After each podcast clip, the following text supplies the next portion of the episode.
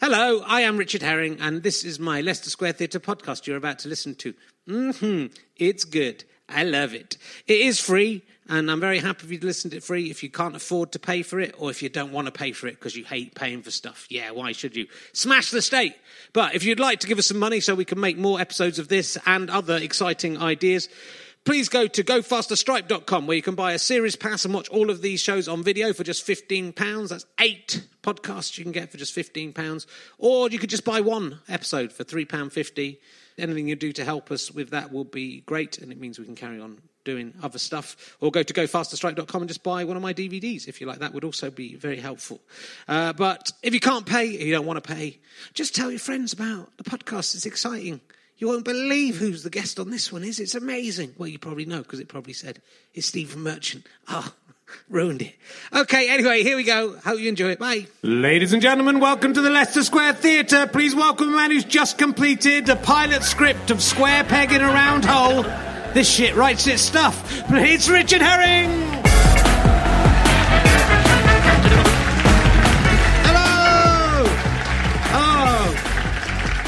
Oh. Oh, you're much better than last week's audience. Welcome to Richard. It's only for me. Uh, welcome, Richard Herring's the Square Theatre podcast, or as all the cool kids are calling it, Rahelistaper.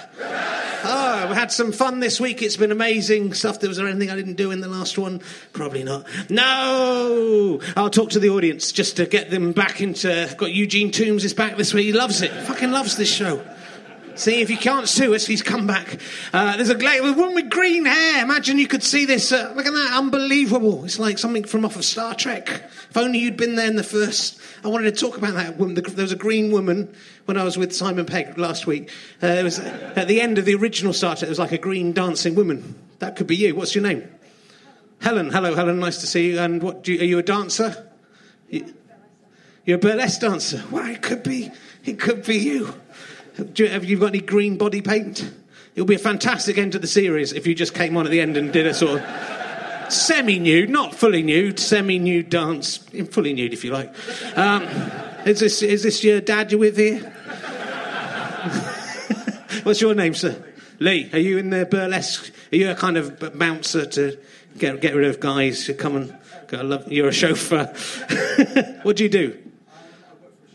You work for a shelving company. What is the best shelf to get, would you say? I've always wondered. The top shelf, that's good. There's a man. Yeah. That's the best one. Yeah. There's a man that bend over there in the audience. Uh, well, love to meet you. It's Helen, yeah? Yeah, lovely. That's very, very glamorous. It's good. Well, I'll pay you. And then this man now, on the other hand, the glamour has left the building. What's your name? Do you work in IT? No, fucking let's let's have it. Let's sit and chat. Let's have a five minute chat about your interesting life. What is your name? Martin. That's a good name. Don't let anyone tell you any different. And um, what do you do for a living? Everyone's on tenterhooks. I, I work in pensions. You work in pensions. do you think if a man is 46 years old and he hasn't got a pension, is there anything you can do for him? It's never too late to start. Don't fucking start. Look at him. It is too late. How much would it cost me uh, with my lifestyle, which is basically eating chocolate and drinking?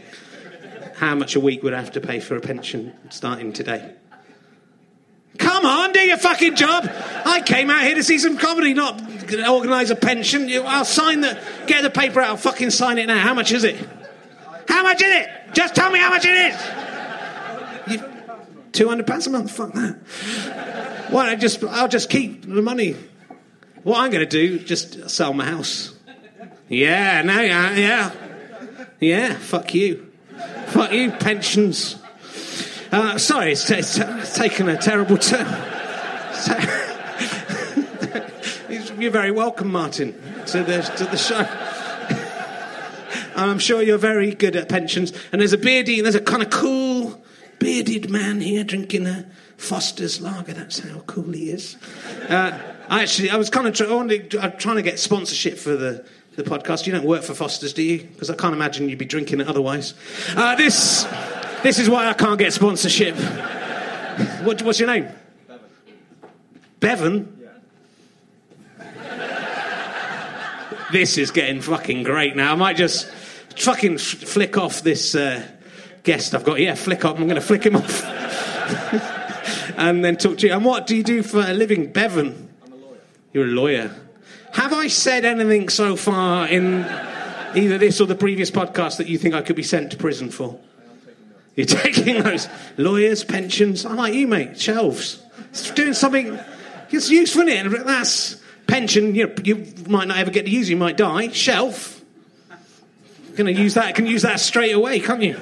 Exotic burlesque dancing. Use that straight away. is it? Is it exotic? Was it? Was it fair to say exotic? Depends where you are. Oh, look at look at that, that face there.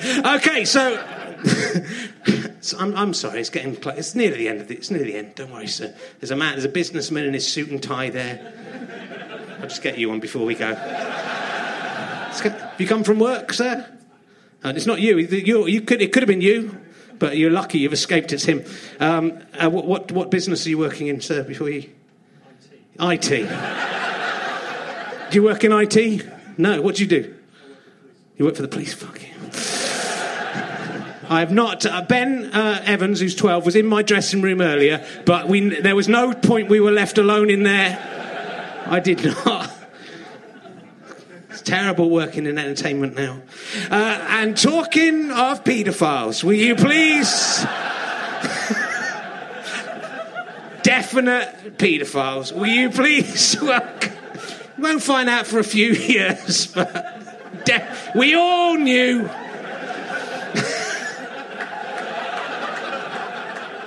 he was in the toilet. He might not have come back again. I hope he's there. There's, some there's some movement. I'm hoping he's there. He's best known. The, the audience actually don't know who this is. I don't. Some of them don't know who it is, which is quite exciting. Uh, he's best known as Man with Broken Leg in Run Fat Boy Run. Yeah, the pennies dropped. He was a CTU staffer in 24, the like proper American proper TV. Will you please welcome if he's there and if he has not left because of what I just said, Stephen Merchant, ladies and gentlemen, it's Stephen Merchant. Stephen Merchant. I mean, look at him though. Yeah, well, come on in. Pull up, pull up a mic.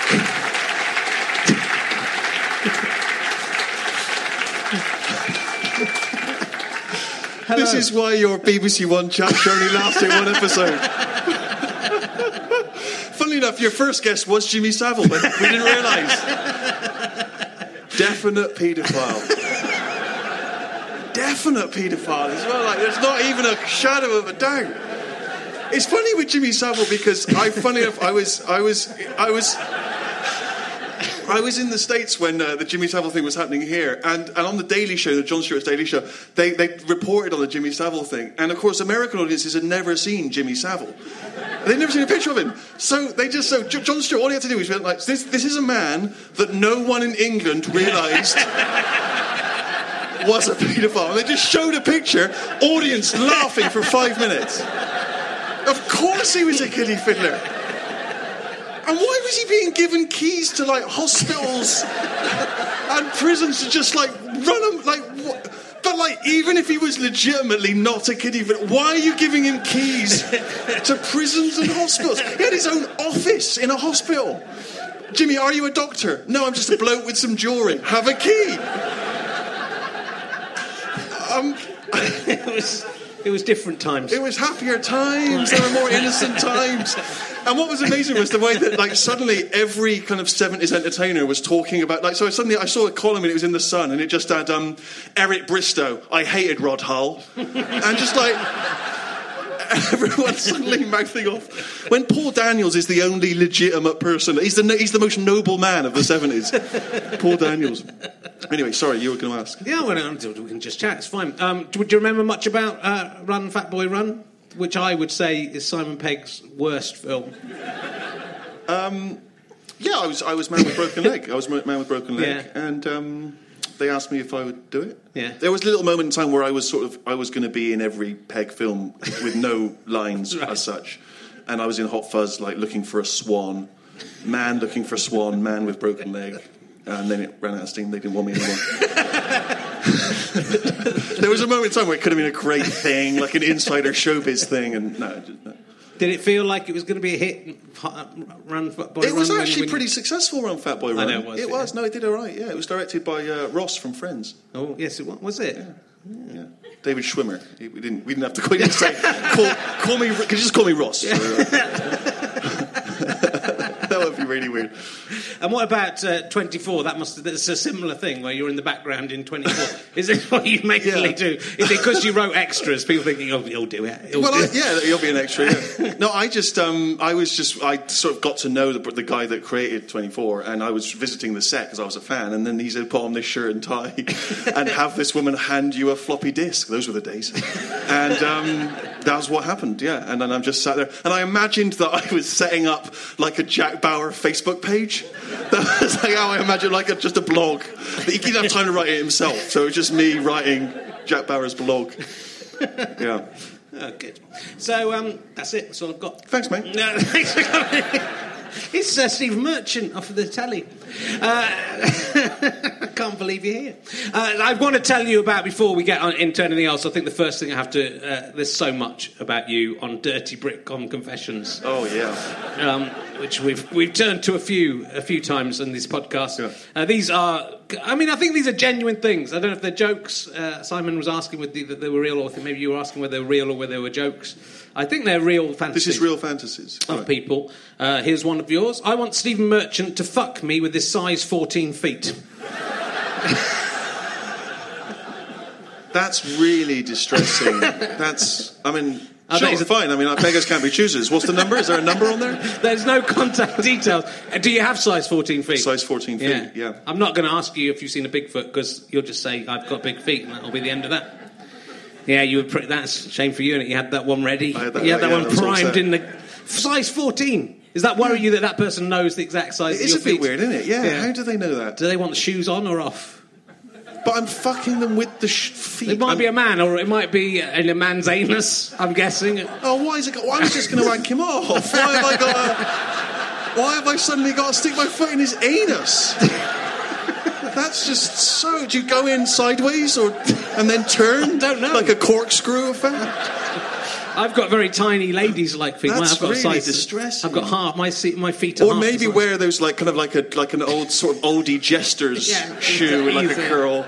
It might be just I want to fuck him with you know not In with, his, feet. with yeah. his size 14 Yeah. feet. right. Okay, that's one of them. Uh, I would.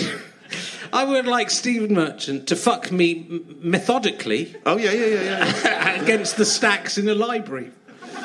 Against the stacks in a library. yeah, methodically as well. Yeah, this, Have you you, ever- they've got a very specific image now of this person who's sort of probably works in a library. Yeah. Someone who's a big fan of the Dewey Decimal System and just thinks we, we could fuck this up for an afternoon and then put it back in order again. Obviously. I um I remember years ago I because that fantasy uh, the image that immediately came into my head is there's a scene in the fi- in the film version of Atonement Right. where um, they're, they're shagging in a library. I don't know whether that person had seen that. Mm. There's James McAvoy and Keira Knightley are getting it on quite heavily in a, in a library. And I remember that image because I, even now, I mean, that, what- that film came out like a couple of years ago, and I was watching that film with my parents. Kind of at Christmas time, we got the DVD of it, and even now, I still have that discomfort of when a sex scene comes on in a film. Like I'm like thir- I'm almost forty. My parents are in their mid sixties, and we we're sat there watching it. And it's quite a nice film. It's quite sort of pastoral to start with, and then like about like twenty minutes in, there's a letter being written on a typewriter, and the word "cunt" comes up, like just "Duh, duh, duh, you're a cunt. And I remember what I remember thinking like, I, I should start planning an escape now. Like I didn't I didn't think it through, but I should have seen it coming. And suddenly they, they go into the library, and I'm thinking, don't do it, Keira, don't, McAvoy, don't. And there, and we're all sat, and we it's like the whole family knows what's brewing, and we're just sat like that. And then she just start, and they start kind of, and it's like the books are like rattling and that. And honestly, I just I, I, I have this thing where I have to make conversation that suggests I'm not interested in the sex in any way. So I'm just we're just watching this, and they're shagging in the library, and I just went. That's a lovely bookcase. what do you think that's made of? Because I need a bookcase. What is that? Like a wall? Is that a walnut? This is the, this is the guy to ask. This is the guy you were? That's your. I bet that's your favourite scene, isn't it? That's your ultimate fantasy. That you just put out. Look at that one. He's just going. Those shelves would never stay up. That is, those are fake shelves. Um, well, it might, I think if you said whoever like, fancy that was with you saying, "Oh, look at that bookcase," they're going to be very happy that we're playing in the background. Um, do you want some more? Sure. Right, these are. I want to give Stephen Merchant a back rub with a cone of ice cream. A lot of yours are very sweet, I have to say. These, it was hard to find. There's a lot of them, and I, but uh, uh, to, I, I want to give a back rub with a cone of ice cream. I'm guessing ice cream down. Otherwise, it won't be so nice. What do you mean Uh, ice cream? What does ice cream down? well, mean? you know, rather than the cone going, if you give a back rub with the cone, that's just sort of semi stabbing you with the. Right. So I'm guessing it's that they've got the cone, and they've turned it upside down, and then using the cone to Using manipulate the ice ice cream. cream. The danger the ice cream will just fall out. But they've got the cone when they're giving of, me a back rub, am I stood up at this point? Have they have they climbed me like a tree? I think someone else does want to climb you like a there tree. we are. funnily Of course, of course she does. Of course. I think you're on. I think you're. I think you're lying down because I don't. I think otherwise it would just the ice cream would just plop off like a like a sort of. Are you sure when it's a back rub with an ice cream, she's not having an ice cream No. with one hand and just a slight massage with the other, but sort of focus more on the ice cream, maybe the double co- the double cone. Yeah, I think it's added definitely eroticism. because because uh, it says I back rub with the cone of ice cream to watch him squirm and whine. I don't know if you Wouldn't would. definitely I'd wouldn't just squirm. go, "What are you doing?" Yeah. I, I kind of find that kind of stuff just a bit embarrassing. I'm very, I am ironically very vanilla in my sexual yeah, preferences, and I find just anything when it gets a little bit like, just think, oh, But that's just such a like it's such a non-fantasy that like it's sort of I'm annoyed that that's the best they could come up with because I I'm filthy. I mean I would go berserk on this person. Do you know what I mean? No, I'd be a, it would be an absolute disgrace. The kind of things, and that's the best that this him or her has come up with. it's, it but it's annoys you, me. it's you face down as well. It's just your back. I'm just I may as well be asleep. It's and then they want to lick. Oh, well, lick no, I'm cream. lick the ice cream off, um, and then just a couple more, and then we'll move. yeah. I don't know. The day I just sort of realised there are some people out there who just are getting off on me reading out sexual fantasies involving you. Disgusting people. My first sex dream starts. starred my first sex dream. starred Stephen Merchant with Lady Bits. Wow, there's so many questions.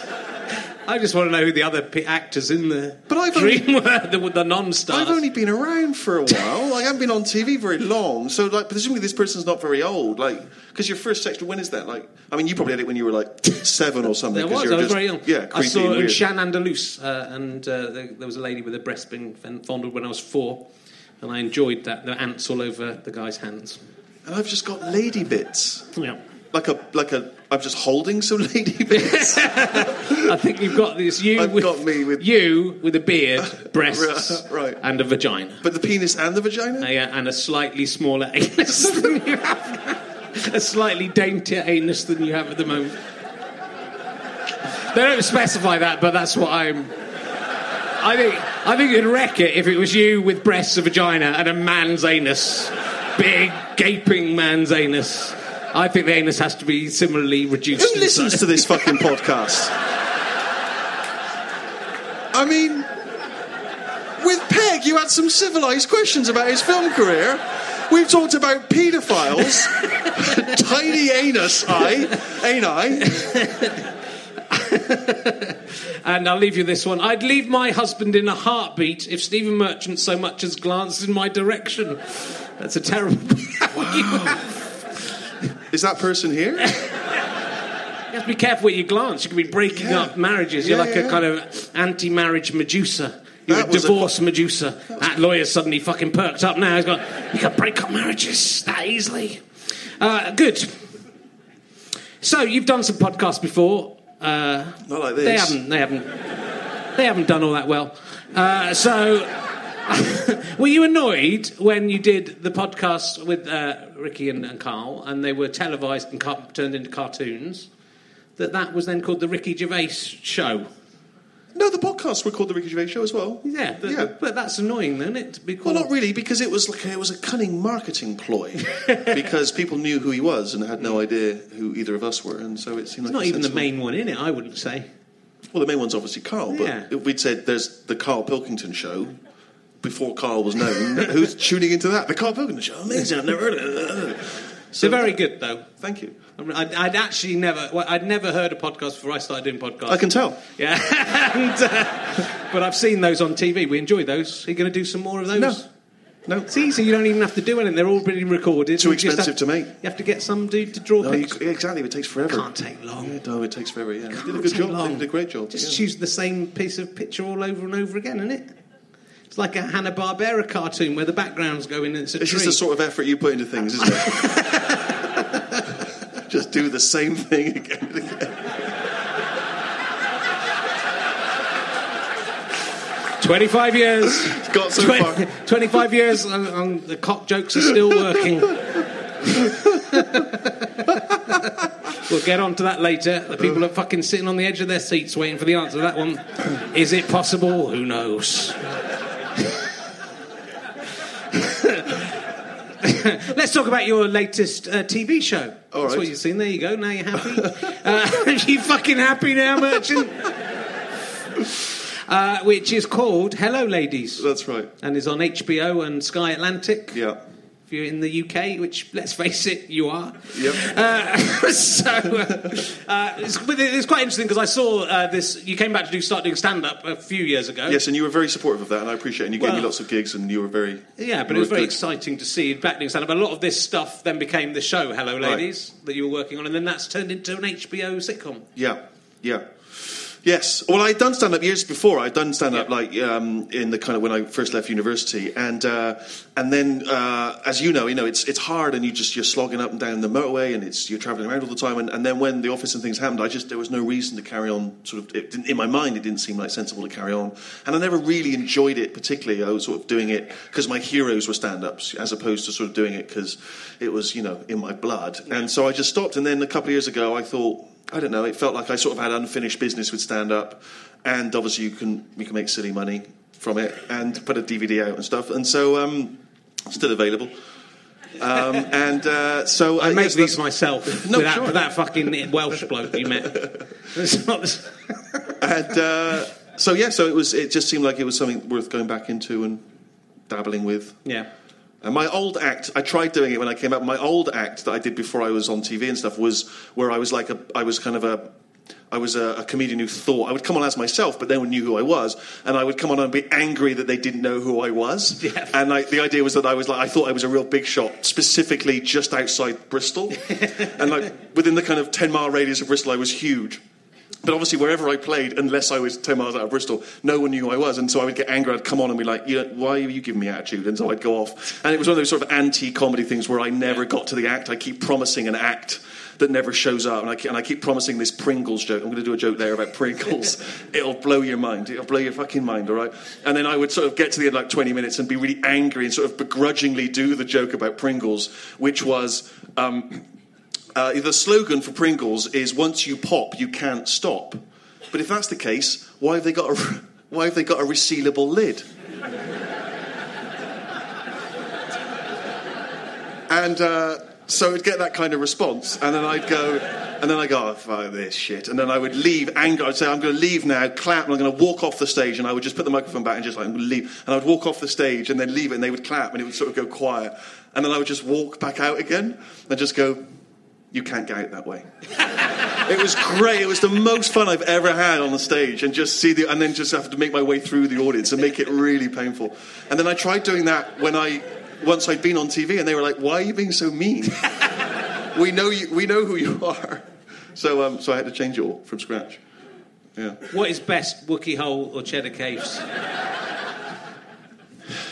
Well, I've never been to Cheddar Caves. You've I've never been, you've never been to Cheddar Caves? And the problem with Wookey Hole is that I went there on a school trip, but like every school trip, everything that I saw on a school trip is coloured by the fact that all the people that I was on a school trip with hated everything. You know what I mean? So like Wookey Hole, shit, this is shit. This is shit. And then you go and like see Macbeth. This is shit. This is bullshit.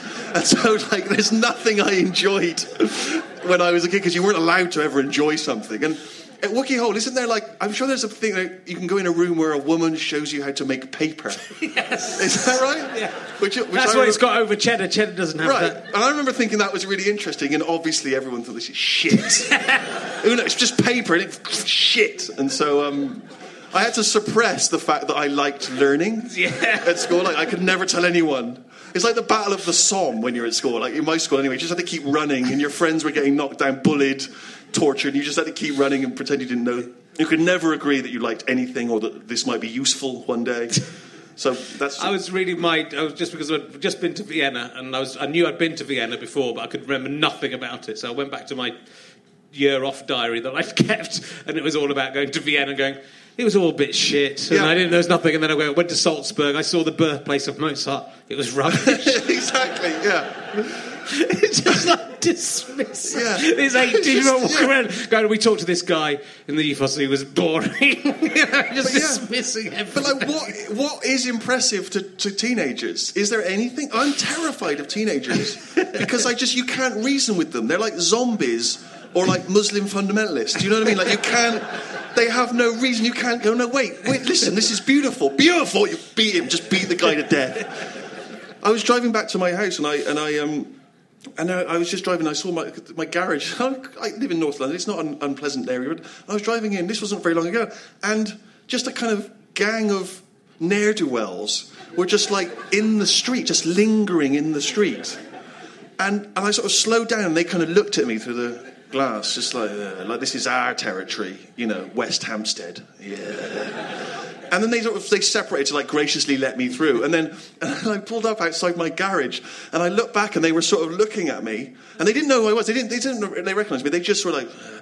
and then I had to get out to unlock the garage door and they started running towards me just like like zombies. It was terrifying. And I was like trying to get the door up and they got in and I got in and I slammed it closed as they came out. They were like hammering on the outside like in a horror film, making noises, drinking beer. And and I just cowered in my garage. But not because not because I couldn't. There was an exit. I could go up to the sort of to the house through a back exit. I just was carrying because I my car that I had. When you press the lock, it honks the horn, and I just didn't want to give them the satisfaction of honking the horn because I knew they'd go like they'd go oh horn or something. I just I just didn't want like I was terrified of being bullied through a door. So I just cowered for 45 minutes until they ebbed away. Uh, oh, I'm so pathetic. I must take you to Cheddar Caves if you want to come sometime. It's really good. You'll like all right, it. yeah. Um, you can stay at my mum and dad's. You, you don't, I don't even have to come.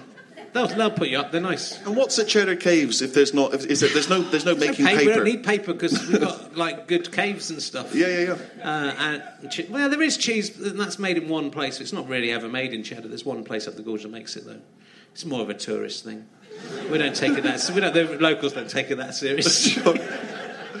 There's a couple of caves. These used to be uh, our caves. All the tourists came, ruined our caves. Jacob's Ladder. You go up Jacob's Ladder, which is like some stairs, some steps. up a hill. and then there's a tower you can look at But over this, Cheddar. this is the British. This is the British tourist attraction, isn't it? Like this sums up the British tourist attraction is is a cave and a ladder. You know, there's Disneyland in America. We've got a cave, and then my my sister sent me a leaflet for Diggerland. It's just some diggers in a field. Yeah, there are some Wow. big Diggerland fans. There's a barometer world in uh, Barometer Dorset. Which I've, only got the uh, late leaflet for. I've never been. in. It's got. It says parking for up to three cars. But that's always been enough. They've never needed more. Barometer world, a world. I mean, it's a grand. I mean, at best, barometer shed. You'd imagine. Some barometers. Yeah, some Four barometers. barometers. Four similar barometers. That's what it should be Oh, called. wow. Ah, good. I love the West Country. um, I'm going to ask you. I forgot. So I apologise, Ben Evans. I did not have your uh, question for Simon Pegg in the first half. I hadn't seen it, so I, I can can't ask answer. Simon Pegg. How do you it. think Simon Pegg was chosen to play the amazing role of Thompson in the new Tintin film? Just knew knew the people involved. Yeah, probably. Yeah. His I think that- I question- think that probably is the answer. I think that is the answer. I think Steven Spielberg was involved. There you are. Probably met him at a party or something. Yeah. Uh, That's how it happens That's how it over there. That's how it happens. Um, ben Evans asks, he's here in the audience tonight, slightly cowering from the memories of what happened to him. Uh, I've never revealed it, not for like 30 years. Um, Why do they keep it stum for so long? These people, these victims. Why don't they just come out with it straight There's a backlog, they'd say, but then they go, sorry, we're dealing with 30 years Oh, that's ago." what it is. Right, right, right, right. We'll get you in good time. Good time. Uh, ben Evans asks, and I love this because I've not seen this and I wouldn't have been able to ask you this, but I would have liked to ask you this. And I'm going to read it in the tone of voice that I think it should be read in. Are you proud to be the voice everyone knows on the adverts for Barclays and Waterstones? Are you proud of that? Are you Well- proud? Are you proud of yourself? Well, that's what Ben Evans. It's not me. It's Ben Evans' question. Thank you, Ben. Yeah. Um, Are you proud of that? Buddy Paxman in the audience. um, well, I, I- a I haven't done either of those for many, many years. Well, maybe not many years, but certainly. Well, yeah, Well, years. you're not proud of the office. You didn't do the office for a long time. You're not saying you're not proud of the office. Uh, the Still thing- be proud of something amazing you did four or five years ago. The thing, the thing with the, um, the thing with the uh, the Barclays adverts is that I. I sort of had this rather naive thing because like, my first bank account was with Barclays, and they gave me this like quite nice plastic folder. I mean, then not not when I did the voiceovers. That's not that's not what swung it for me. we can't afford money, but look at this. There's a slot for your checkbook. And um, so I had this kind of rather cozy image of it, you know, like as a kind of high street, this high street thing where you'd go and they'd give you, you know, like. And when I was growing up, like there, there was the one with the little pigs they would give you, and Yeah. so I think I just naively was like blindly went into it thinking, yeah, it's just you know, it's just like a high street thing, like you know, Currys or whatever. I think Ben likes it. I think he's saying he's proud. I think he should be should be proud. I was actually uh, uh, when you stopped doing it, I was asked if I would go and audition to do it. Yeah. I just said no. Yeah, but you don't you don't realise that you know, as far as you know, I took my parents on a beautiful cruise around the world with the money from that ad. You could do that with the money you got from the office. Uh, so. I'd already, I'd already, I'd already taken them on a on a wonderful transatlantic uh, cruise. I was going the other way round this time, which is what they'd always wanted. So we will. Brackets. I've never taken them on a cruise. That's, I, I could have done, Yeah. and I might still do. Uh, talking of The Office, it may be your most famous thing after the Run Fat Boy Run thing. Um, what I think the genius of The Office was was that you put a Tim from The Office in it. I think that was you were the first, probably the first people to think of doing that, and a lot of people have then subsequently copied that idea. Sure. But you were the fir- what? What gave you the idea to put a Tim from The Office in The Office? well, we uh, we'd created a show with an office in it Yeah. and and a character of Tim, and we needed someone to fill that role. Right. And the obvious choice was was Tim from The Office. so we popped him in there. Could have been more successful, could have, couldn't it? That that show, if you'd put a put a Shrek, if you'd put a Shrek in it. Um, so, uh, ever get tired of your catchphrases? Uh, so, I, I really want to remake everything that Tim from The Office has done subsequently, but he is Tim from The Office in it. Would you have any problem if I? I've had to go to Goodnight Sweetheart and ask them if I can do stuff for Goodnight Sweetheart. Would you have any problem? And I have to get the permission of the people who put Sherlock together first. If I redid Sherlock exactly the same as it was, except that Tim from The Office is Tim from The Office. I think it'd be brilliant. Yeah. yeah, I would love that. Yeah, Be good. Yeah. Good. So you have that is a there's a lawyer in the audience. Is that does that is that a binding contract? Mm, he's not sure. They, they liked they, lawyers don't like to just go yeah that's okay because they don't get any money then. so they'll they'll make us sign loads of different contracts for it. I don't think my giving the thumbs up is the is going to be the thing that swings it for you. Though you may have other problems. Yeah. Well, it's the As far as start. It's can just the starting point of doing it. What I'm quite interested in about The Office is in in its. Uh, it kind of was quite a slow burner, Right. and I'd heard that the BBC Two executives did not really like it. Is that to begin with? The the controller of BBC Two. This is a story I heard, and I don't like it because she cancelled our show. So this is. Oh, right, okay. I'll, I'll lay that out first of all. Uh, but I'd heard she's going. She just thought this is. I don't get it. It's not funny. And then it started getting really good reviews and stuff, and then she went, "Oh, look at us! We invented the office." Would you say that was true? I, in all honesty, I don't know if that's true because they kept us they kept us insulated from the opinions of the executives at the BBC. We never really found out. Uh, the only thing that leaked out was that they had tested it in front of audiences and it had got the lowest score ever. The only no, the only thing that had got a, a lower score was was women's bowls. Which I didn't even know they televised, but apparently they did. But men's bowls was a slightly Bowls was a smash. That was a smash. That used to be in the place of uh, Strictly Come Dancing, if you, if you remember. Uh, so I don't know if she if she uh, liked it or not. Yeah. But uh, I can't. So I can't. I cannot use information I have to fuel your hatred. But I think it's quite interesting because a lot, in fact, this happened to a lot of big shows that become very. Only Fools and Horses, they showed it for a series. Mm-hmm. Right. It wasn't very successful. No one, no, one saw it. No one Right. really reviewed it. Then the, the- something like the Olympics was cancelled or whatever. They couldn't Yes, show the that Olympics. famous 1982 So- Olympics. They cancelled. They cancelled that year. Oh, there's something. Oh, there was an alien invasion or something. Oh no, that was. V. There, there was. But they showed it again, and then it was it was massive success, which sort of was and that, sort happens of- a lot. That's very right, and I think that happens a lot with things. And I think you know, unfortunately, now you, you don't get the time to let things breathe in that way. But yeah, I mean, but also I think with sitcoms, you know, you need the reason that they they work is because people get to know the world and the characters, and they and then it, the jokes start to make more sense once you sort of understand who these people are and what makes them tick and everything. And and and you know, it's it's a bit like it's a bit like sort of I don't know you know, if you judge it on a on a pilot episode, it's like judging a book literally on the first chapter, or judging a film on like the first thirty minutes. Like, I mean, I know we do that, but you know, like you'd be quite. There's a number of films that you'd that wouldn't make a lot of sense if you switched them off, you know, before they get going. Yeah. And so, um, I think it's very unfortunate that a lot of things don't get that chance anymore. You know, and we certainly wouldn't have survived. I think nearly everything that I really love. The first time I saw it, I really didn't like it at all. Right. And I think even The Office might be included Sure, in that. yeah. But I really do. I mean, I, I actually really love the American version of it. I think more than the, at least sort of the first four or five series of it. Then it sort of goes a little bit awry. I think. Right. Uh, but it, they, you know, it's quite. It's, it's such an amazing, interesting idea, and I think they take it to another level in the Absolutely. in terms of doing so many episodes. Is what I mean. I think, Yeah, I, you no, know, I think that they kind of concentrate on the peripheral characters a bit more, don't they? I mean, how much did you have to do with the American version of it? Now that I've just said the last three ep- series of it were shit. well, um, I've never watched not not uh, no. I, mean, I wasn't I wasn't involved heavily, No. you know. But uh, I mean, I think uh, for me, like I I'd seen a lot of kind of other shows that they tried to transfer in the past, and they hadn't been successful. And I think part of that reason was that they the, the original creators from England had tried to do the American version, Yeah. and that seemed foolish to me because I I'd never worked in an American office, and we think they're kind of similar, but actually there's so many things that are like that, oh, I didn't realize that in America they never they don't have pub quizzes.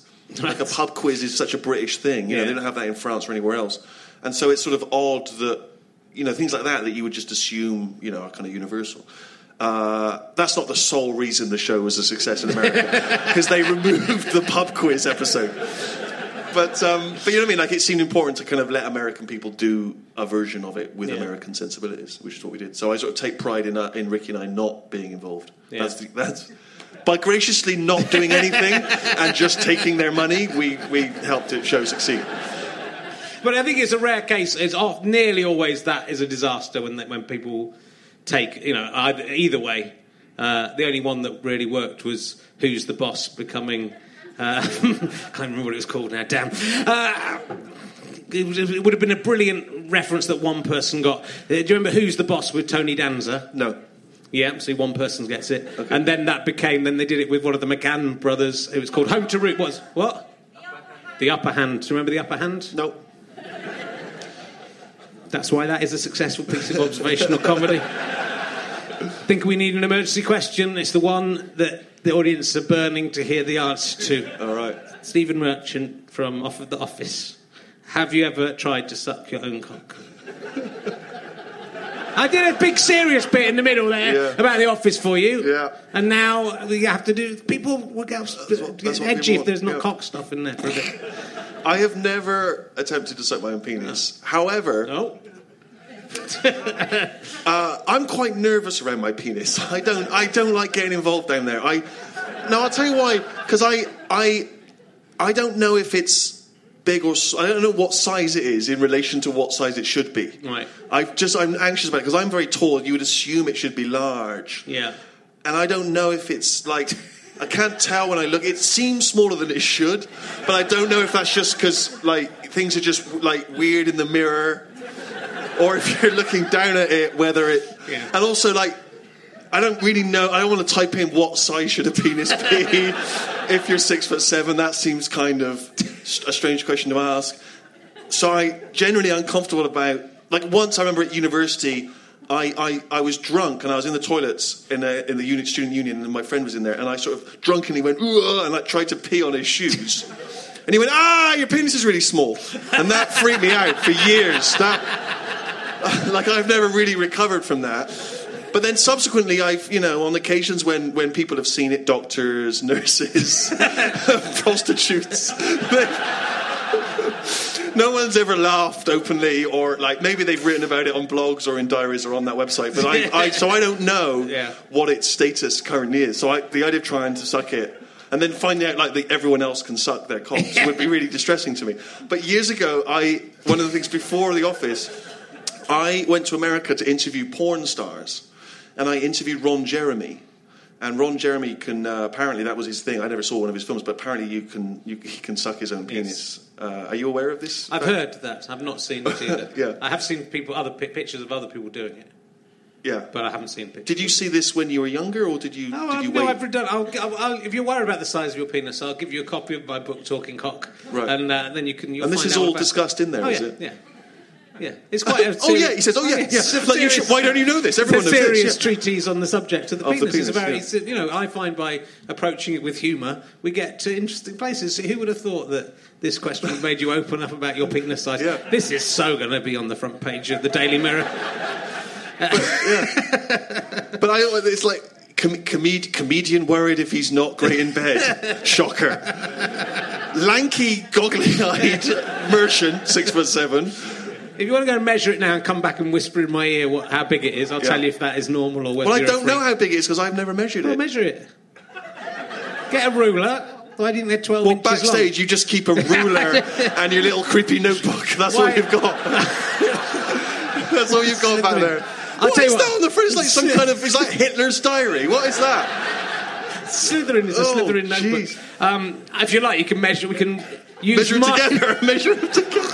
I know how long mine is, So you know, and so we can measure. Do you measure them when it's erect or is it a flaccid? Oh yeah, no? erect, erect. Because you know, But how are- like fully erect? Yeah.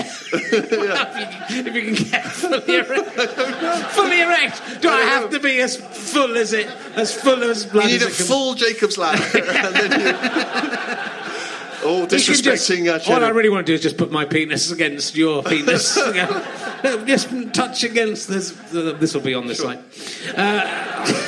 Is yours is yours of is yours quite quite quite, quite a Well, you know, because I'm, 'cause I'm the advantage I have over you for once in my life is that I'm quite a Right. short guy, Right. and quite chunky guy. so you know you see this is the thing you only need a short you Yeah. need a relatively short penis and it'll look great. Exactly. So you're a tall man like that, you need a super long penis. Yeah. You know what I mean? Which is unfair. yeah, and you obviously haven't got that. There you are. there you are. I love how excited you are about that. like you've won in some weird comp- competition in your mind. Yeah, you might have your own show on HBO. Yeah. And all that come, I've got probably a slightly thicker I'll tell you, mate. I you. haven't had, I haven't had any complaints so far to my face.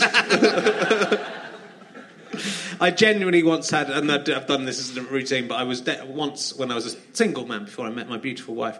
Uh, I was having sex with a woman I'd just recently met, uh, and she was uh, giving me a fellatio. Oh, that's nice The- the oral sex. and uh, it was like- I thought so. I'd only just met her. We'd become very Yeah. good friends very quickly. And, um, and This I- is much larger than the Steve Merchant's.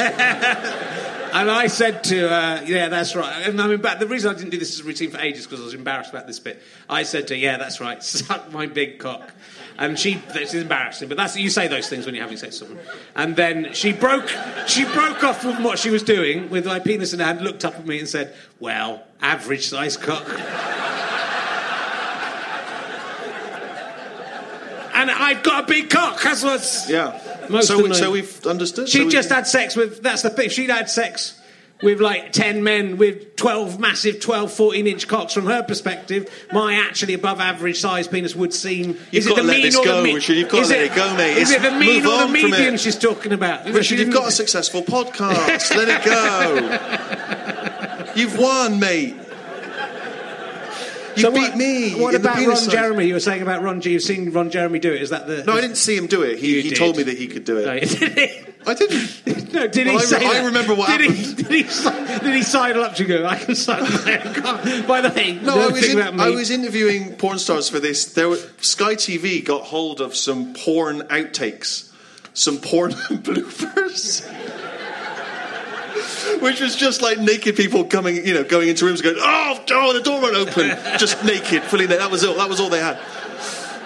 And I've come too soon. Ah. anyway, so Sky TV thought we can get a couple of TV shows out of this. So they made a show called Porn Crackers. And uh, they thought, who do we need to do some field reports in LA? Merchant. yeah. So uh, they got me in, and um, and I flew to LA, and I interviewed Ron Jeremy, and I interviewed a girl called Devon, um, who, and I remember making a joke about. Um, uh, I remember we were. So the idea was we were watching one of her films, which was her featured in having a sex scene. I was sat next to this girl Devon, and sh- I said, um, when I was growing up, I spent a lot of time in Devon. I imagine there's a lot of guys around here who can say the same thing. Nothing. Absolutely nothing. Never. She'd never even heard that it was a place in England. She had no idea. And then I um, the really weird thing was we went to this. We went to the suburbs of uh, of LA, and we were interviewing this couple, and they had this this quite nice little sort of three bedroom house. It looked like a, you know like a Barrett home kind of house, but it had cameras in all the rooms in different places. And um, so I was talking to this woman. I was interviewing this woman next to, and I was sat next to her, and she was every night. She's like a porn star, and she was married to this guy. Uh, but he was like a former NASA scientist. I don't know how they'd met. That was the one question I didn't ask. I mean, I don't know where they're mingling. And um, and I was she every night at seven o'clock she would go on the webcam and she would. I'm doing this because this is me typing on the computer, and she would um, talk to her fans and they would ask questions. And so I was sat next to her and they were filming me, my team, and this camera was on me. And these people started insulting me on the uh, on the thing, like, "Who's this like goggly-eyed weirdo?" And she was like, "Oh, it's a British journalist," and they were like, "Journalist." that was a bit much, but and I, and they were like, "Ugh, "I don't want to see them. I paid for you. Who's this loser? Fucking loser." uh." So I got really angry and st- I started writing back, "Who's the loser?" I'm here with the girl that you're paying money to look at. You're sat home with your trousers around your ankles. They started abusing me back, and while I'm typing this in, this, this her husband comes down and he just starts fondling her boobs, fondling her boobs, right? And I, it's weird, and they just start kind of kissing and they're fondling and that, and I'm just sort of like that. And they go upstairs, and we're just me and my camera team are like, "What do we do now? This is a bit strange." And um, and then the, the husband appears from upstairs. He just appears from like sort of to the, on the landing and just goes, "Come on up." I mean, like you don't want to be you don't want to be rude, do you? You don't want to be you don't want to be polite around porn stars. So we went up there, and uh, she was on the bed going berserk with herself, doing you know, ugh. and he was filming it, and it was streaming live on the web, right? And he's filming it like that. And She's, ugh.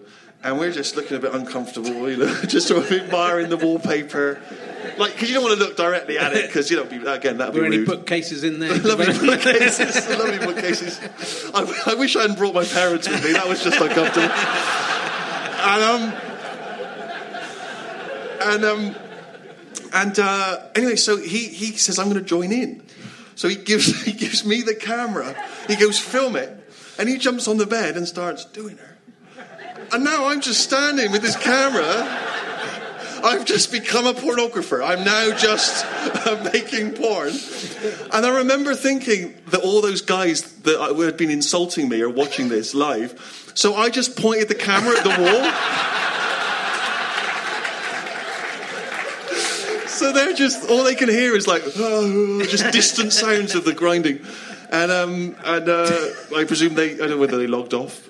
Is, is that a euphemism? I don't know, but um, yeah, that was my experience of uh, Should you start describing what, now what is happening? yes, the audiobook version. Yeah, Uh, but you mustn't judge yourself. I mean, though he is a NASA scientist rather than the porn star. Yeah. Porn stars generally have larger penises Sure. than the average man.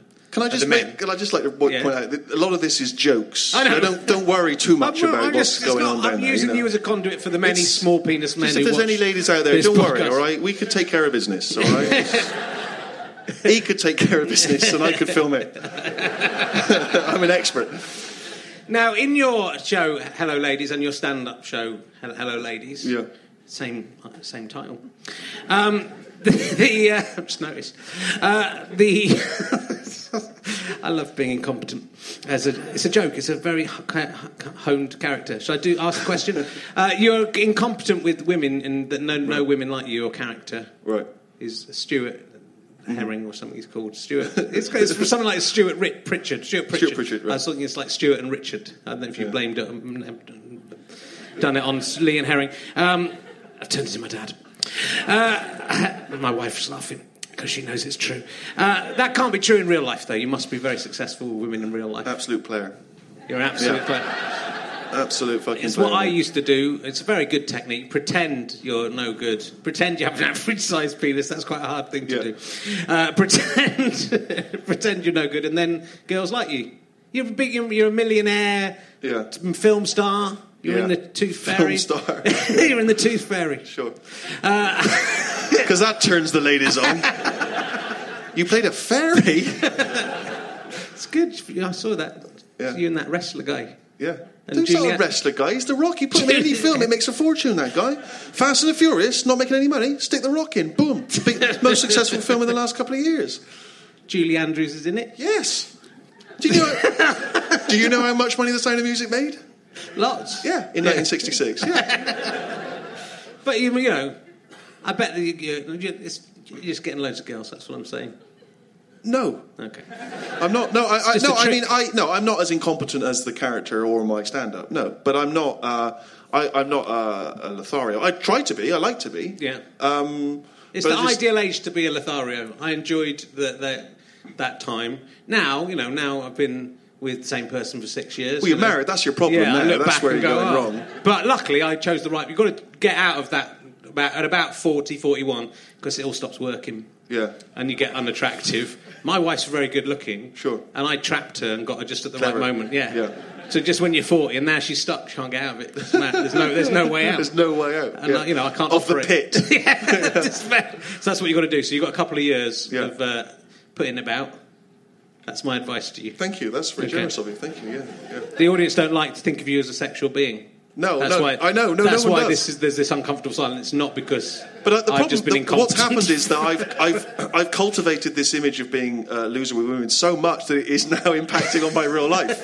Because now, like, if, if I actually got to a woman, she's like, oh, that's weird. You know what I mean? Because I've pre- created this illusion that, Yeah. I, that I don't know what I'm doing. Yeah. Whereas, oh yeah. I mean, I don't know why I did that. What's that? I mean, That's wiping the ice cream off your back.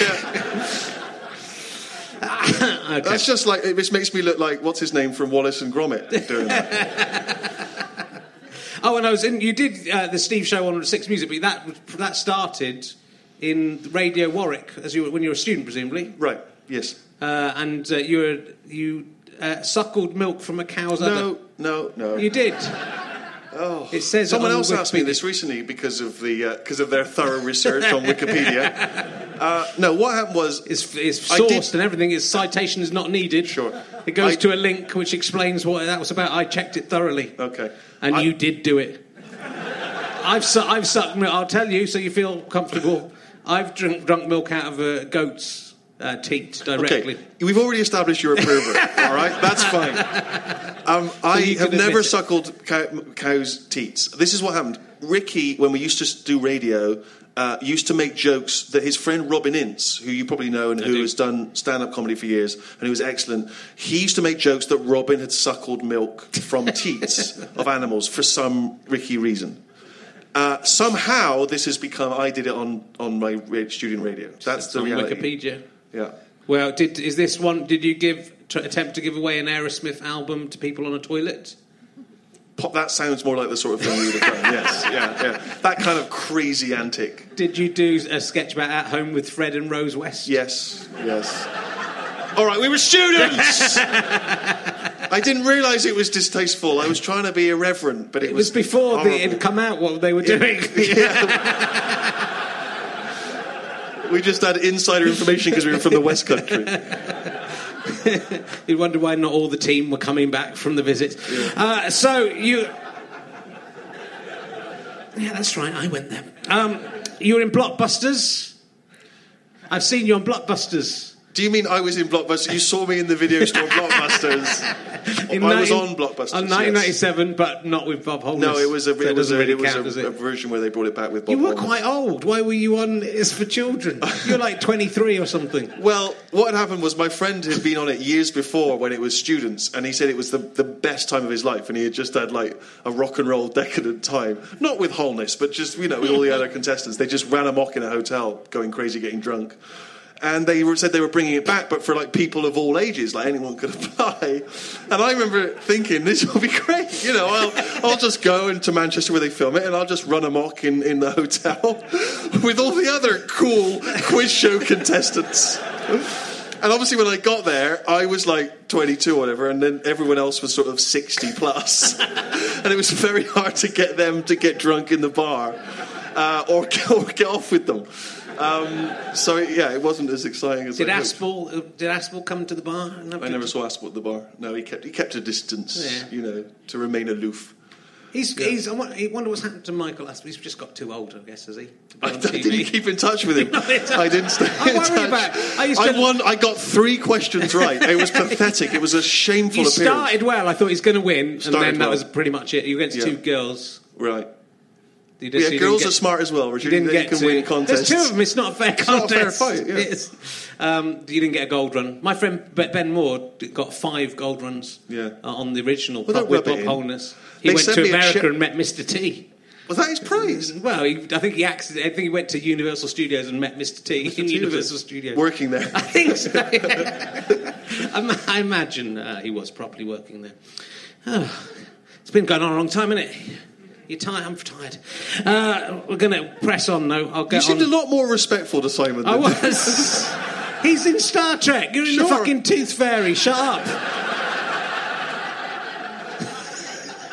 You're not even the main Tooth Fairy. If you were the main, if you were the main Tooth Fairy, was a friend of the I would Tooth take you more seriously. Sure. I enjoyed the Tooth Fairy. Yeah. Um, I haven't Why seen. were you watching the Tooth Fairy? It's for kids. you cre- creepy man, aren't you? You really are. I'm a big fan of watching. Has anyone seen this wife of yours? You're in movie 43, which I haven't Yeah, seen. That's not a good film. Yeah. But again, I like you know Simon was saying, you know, you don't, you do things because they're sort of fun for yourself, like as opposed to. I mean, I Peter Farrelly of the Farrelly brothers phoned me up and he said, "Do you want to do a film? Do you want to do a sketch? It'll take two days. Do you want to do a sketch where you're in it, on a date with Halle Berry?" well, I mean, I said yes before he'd finished Halle. I was like, "How?" And I knew it was going to be, and boom. And obviously, and so I went there, and, and it was great. And I stared at her. I worked with her for two days, and it was great fun, and I had a blast. You know, and I didn't know that it was going to be in this weird film with loads of weird sketches. It was. There was. I'm trying to remember what it was now. Just reminding me something about that film that they were really trying to get someone big in it, and then they Talking about there, there's hordes. There was Yeah, yeah. like Hugh Jackman was in it, and Richard Gere was in it, and Kate Winslet. Didn't mean, they get Richard Gere in it by agreeing to film this, move the studio across America? I don't know. They spent a lot of money on But it. it, again, it was like it was over two years, and they were just. I mean, I didn't know what it was. They just said do a sketch. I was like, Yeah. yeah, sure, that would be fun. Yeah. I'm not bl- blaming you. It's, it's not like you've done a Barclay card advert or whatever Barclays advert. Uh, so, God, the audience hate me now. I tell you, I've, I've really lost them. Uh, I'm going to ask you some more serious questions about uh, comedy now. Oh, okay. Can be respectful and slightly disrespectful at the same time. I really loved the first series of extras, like more than The Office. Right. Okay. Uh, why did you choose to? Che- I mean, it felt like the second series was a different sitcom. Yeah. It felt, like you could have just started with something completely different because it wasn't anymore about extras. Right. Because they all became successful. Right. It felt to me there was a lot more uh, mileage still Yeah. in having them as ex- having them as sort of failures, but then they all became sort of successful. Uh, well, it just seemed like it was sort of interesting to explore the idea of like someone who's been struggling up the chain, and then he gets up the chain, and then seeing what, what happens to him when he gets once he gets there, and, and kind of how he's corrupted by it, and that just seemed interesting. I mean, I apologise if you didn't enjoy it, Yeah, but so I, I just wrecked it. at the time it seemed Wrecked interesting. it, You know, wrecked it for me. Yeah. Well, also, I kind of thought about. Um, I mean, I've, I've, I've, there's really, really fun. I think in the first series of extras, there's three bits in it that made me cry, cry laughing. Like I thought I was not going to be able to stop laughing, Yeah. and I was going to die. sure. Uh, there's things like, I mean, the things that when you get the, the celebrities, Patrick Stewart being and people being rude and stuff is very, very good. But it seemed to me that um, the guy, uh, that Andy Millman, Yeah, he, uh, I don't know, it sort of, he had to change the whole emphasis of everything because the other guy, the guy who has been had one line in the bill, had to then become the world's most successful actor again, so that you still beat him. Right. It seemed to me that if you wrote a sitcom for the BBC, that um, the thing they would do is say you can't be in it, not that we're going to change the whole thing. Well, I think the idea was more that they that, that he that they liked it, but that, that kind of through the process they slowly kind of chipped away at what his idea was. Yeah. uh, and it was sort of it was kind of be careful what you wish for was the sort of theme of it.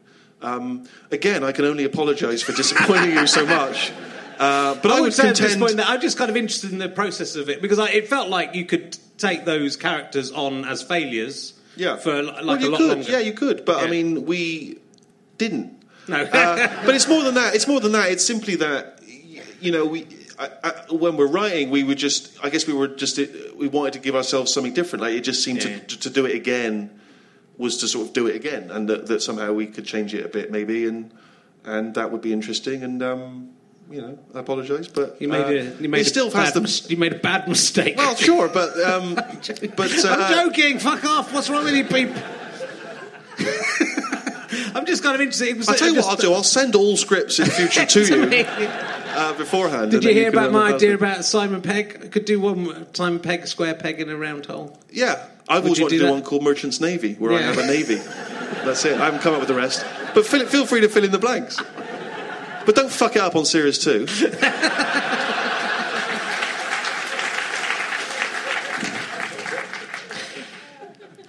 If you had to choose, if you had to choose between having a tit that dispensed talcum powder Yeah.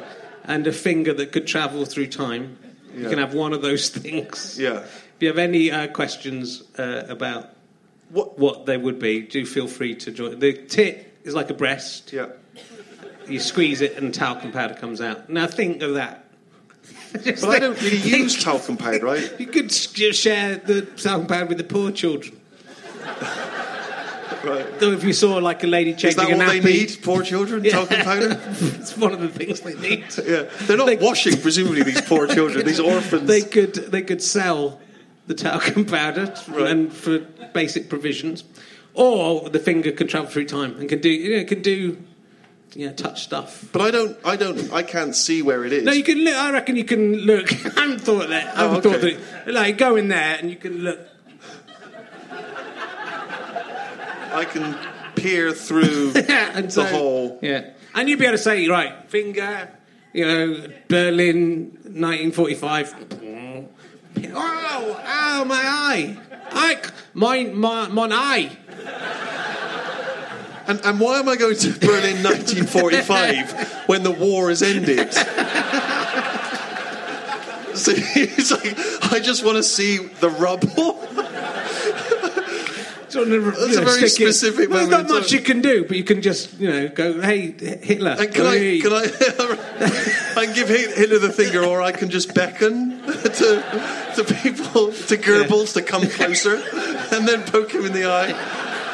I mean, it's clearly better than Yeah. if you're talking about it full of Clearly, I mean, it's, talcum it's a no-brainer, isn't it? Yeah. It is, but it's an inter- it's still an interesting question. It's not, though, is it? Really? because don't come here criticising my questions.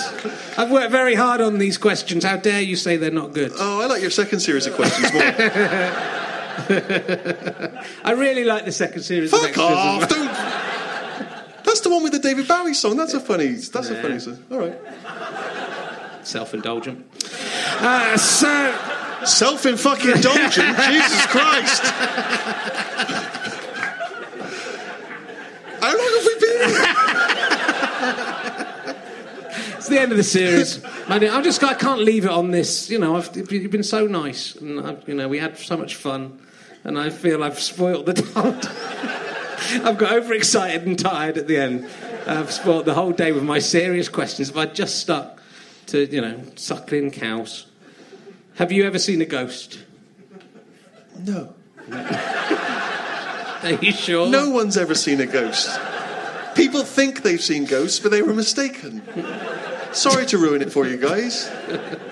I once I did used to do this radio show on the BBC World Service, all the glamorous jobs, and um, there was a man once. They, they brought him in to interview him, and he, and he had invented a machine that could that could tell you if ghosts had been in the room. And everyone on the show took it completely seriously, 100% serious. And he had this machine, and it was like homemade, and it had two lights on it, green and red. And he would leave it in the studio overnight, and then the next morning we interviewed him on the show. And and I and I said, "How does the so what happens?" He said, "If there's a ghost, if there's been any ghostly presence, then the green light will light up. Green light lit up, obviously." And I went, "How did that work?" And he said, he said, well, if there's a ghost, it lights up. I know. I, I said, I understand that. I understand that. But, but, but, but how? He went, well, a ghost coming. I went, I know. I understand. I understand. and obviously, he never satisfactorily explained. And I said, so you, you, this doesn't prove ghosts, does it? It just proves you've made a box that can light up. And he went, well, here's proof. Um, I was in bed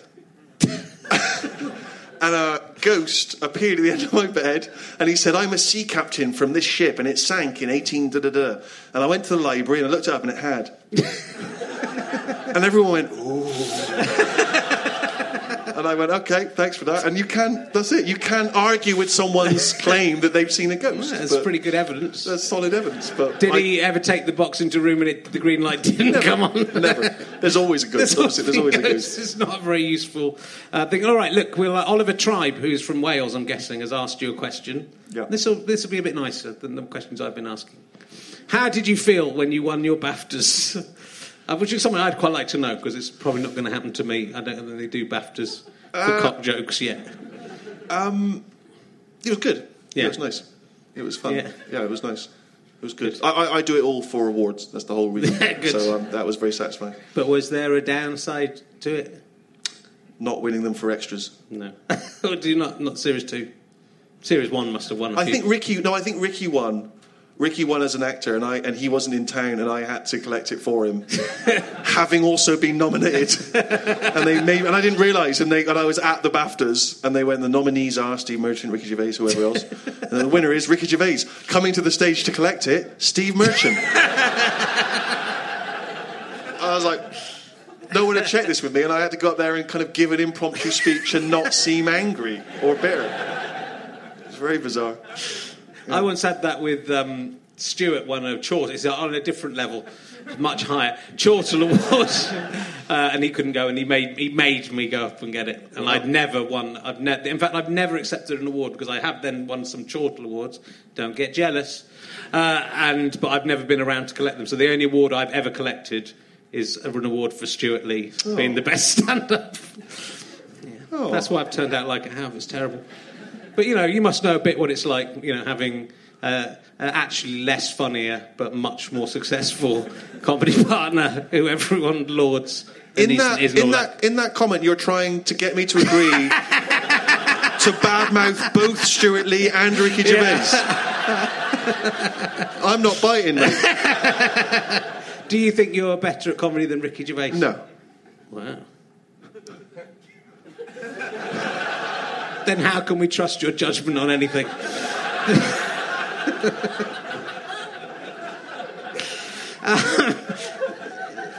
it's been mainly fun, right? This has been we've mainly had a good time. It's been like Parkinson. if Parkinson had Parkinson's and and was just mean. Have you ever seen a tooth fairy in real life? No. Ladies and gentlemen, Stephen Merchant.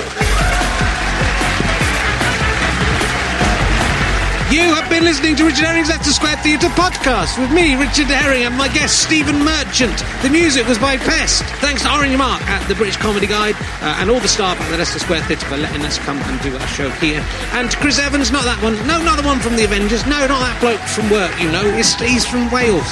Ah, that probably doesn't narrow it down. It was produced by Ben Walker. It's a Fuzz, Go Faster Stripe and Skype Data production. Hooray! Thank you for listening to Rich Herring's Leicester Square Theatre podcast. That's the end of the series, but that wasn't bad, was it? If you've enjoyed them and you want to give us some money, why not go to gofasterstripe.com and buy them all on video? There's eight of them you can get for just £15. And there's Series 3 as well. You can pick up all those for £15 as well.